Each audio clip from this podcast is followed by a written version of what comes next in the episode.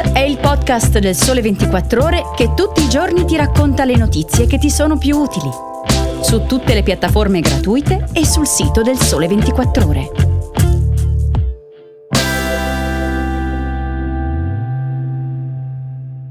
Buongiorno e ben ritrovati da Carlo Andrea Finotto. Oggi è il 3 novembre e questa è una nuova puntata di Start tra poco vi parlerò delle novità sulla casa previste nella manovra di bilancio, della batteria commestibile e dell'ultima canzone dei Beatles. Prima notizia. La manovra di bilancio 2024, che sta seguendo il consueto iter per l'approvazione finale, prevede al suo interno una serie di misure che riguardano la casa. Vediamo quali sono le più importanti. Intanto la manovra assegna al Fondo di garanzia per la prima casa 282 milioni di euro per il 2024. Questo perché è stato differito al 31 dicembre del prossimo anno il regime speciale introdotto dal DL Sostegni bis. I soggetti interessati sono giovani coppie, nuclei familiari monogenitoriali con figli minori, conduttori di alloggi IACP e giovani di età inferiore ai 36 anni. Per loro è prevista la possibilità di ottenere una copertura in garanzia fino alla misura massima dell'80% della quota capitale. La condizione posta è di essere in possesso di un ISE non superiore ai 40.000 euro annui e che si richieda un mutuo superiore all'80% del prezzo dell'immobile. Nel testo si parla poi dei cosiddetti affitti brevi. La manovra alza infatti dal 21 al 26% l'aliquota dell'imposta sostitutiva dovuta sui canoni derivanti dai contratti di locazione di immobili a uso abitativo di durata non superiore a 30 giorni. Il provvedimento riguarda però i soggetti che affittino più di un appartamento per brevi periodi. Ed eccoci a uno dei temi caldi degli ultimi mesi, il super bonus. Quest'anno è al 90%, ma nel 2024 calerà ulteriormente al 70%. Rimane al 110% fino a fine 2023 solo per le abitazioni unifamiliari e per i condomini con lavori avviati nel 2022. Gli altri incentivi per l'edilizia, vale a dire bonus ristrutturazioni, ecobonus, bonus verde e bonus barriere architettoniche, sono già finanziati almeno per un altro anno e quindi proseguiranno. Vi segnalo inoltre che chi ha ristrutturato una seconda casa, in caso di vendita entro 10 anni dai lavori, vedrà formarsi una plusvalenza sul reddito, tassata al 26% e il calcolo della base imponibile da tassare sarà particolarmente sfavorevole.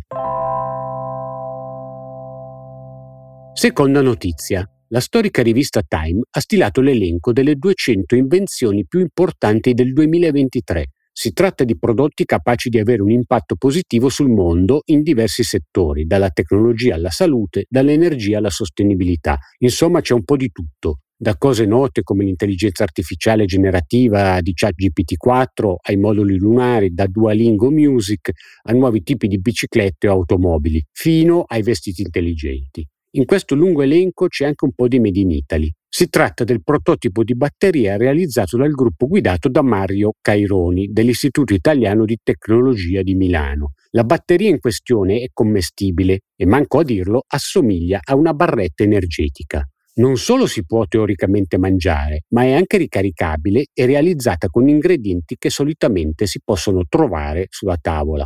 L'anodo è fatto con la riboflavina, o vitamina B2 presente nelle mandorle e il catodo è composto dalla quercitina, presente per esempio nei capperi. Questi sono due elementi che hanno la particolarità di poter trattenere e rilasciare una carica elettrica in maniera continuativa, funzionando come polo positivo e negativo. Il carbone attivo antitossico ottenuto da vegetali come il cocco permette di trasportare la carica, mentre il separatore, necessario in ogni batteria per evitare cortocircuiti, è realizzato con alghe nori, comunemente utilizzate nella preparazione del sushi.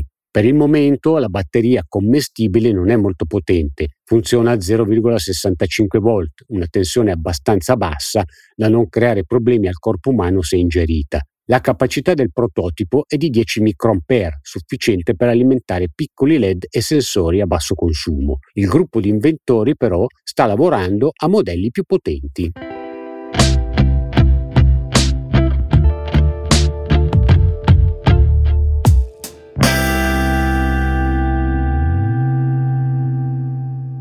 Terza notizia, torniamo a parlare di musica, musica vera, o quasi, visto che c'è di mezzo l'intelligenza artificiale. Il collega ed esperto Francesco Prisco ci racconta in un avvincente articolo tutta la storia dietro all'ultima canzone dei Beatles. Parliamo di Now and Then, il progetto che vede la luce a tappe proprio in questi giorni e che riunisce virtualmente il quartetto anche grazie all'intelligenza artificiale generativa.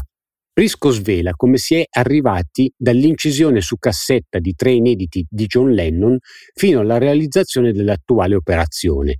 Esistono processori e software evoluti che puoi addestrare a depurare tracce audio apparentemente irrecuperabili. Tolgono i rumori di fondo, separano più fonti di suono finite anche per caso nello stesso file sonoro, correggono eventuali imperfezioni.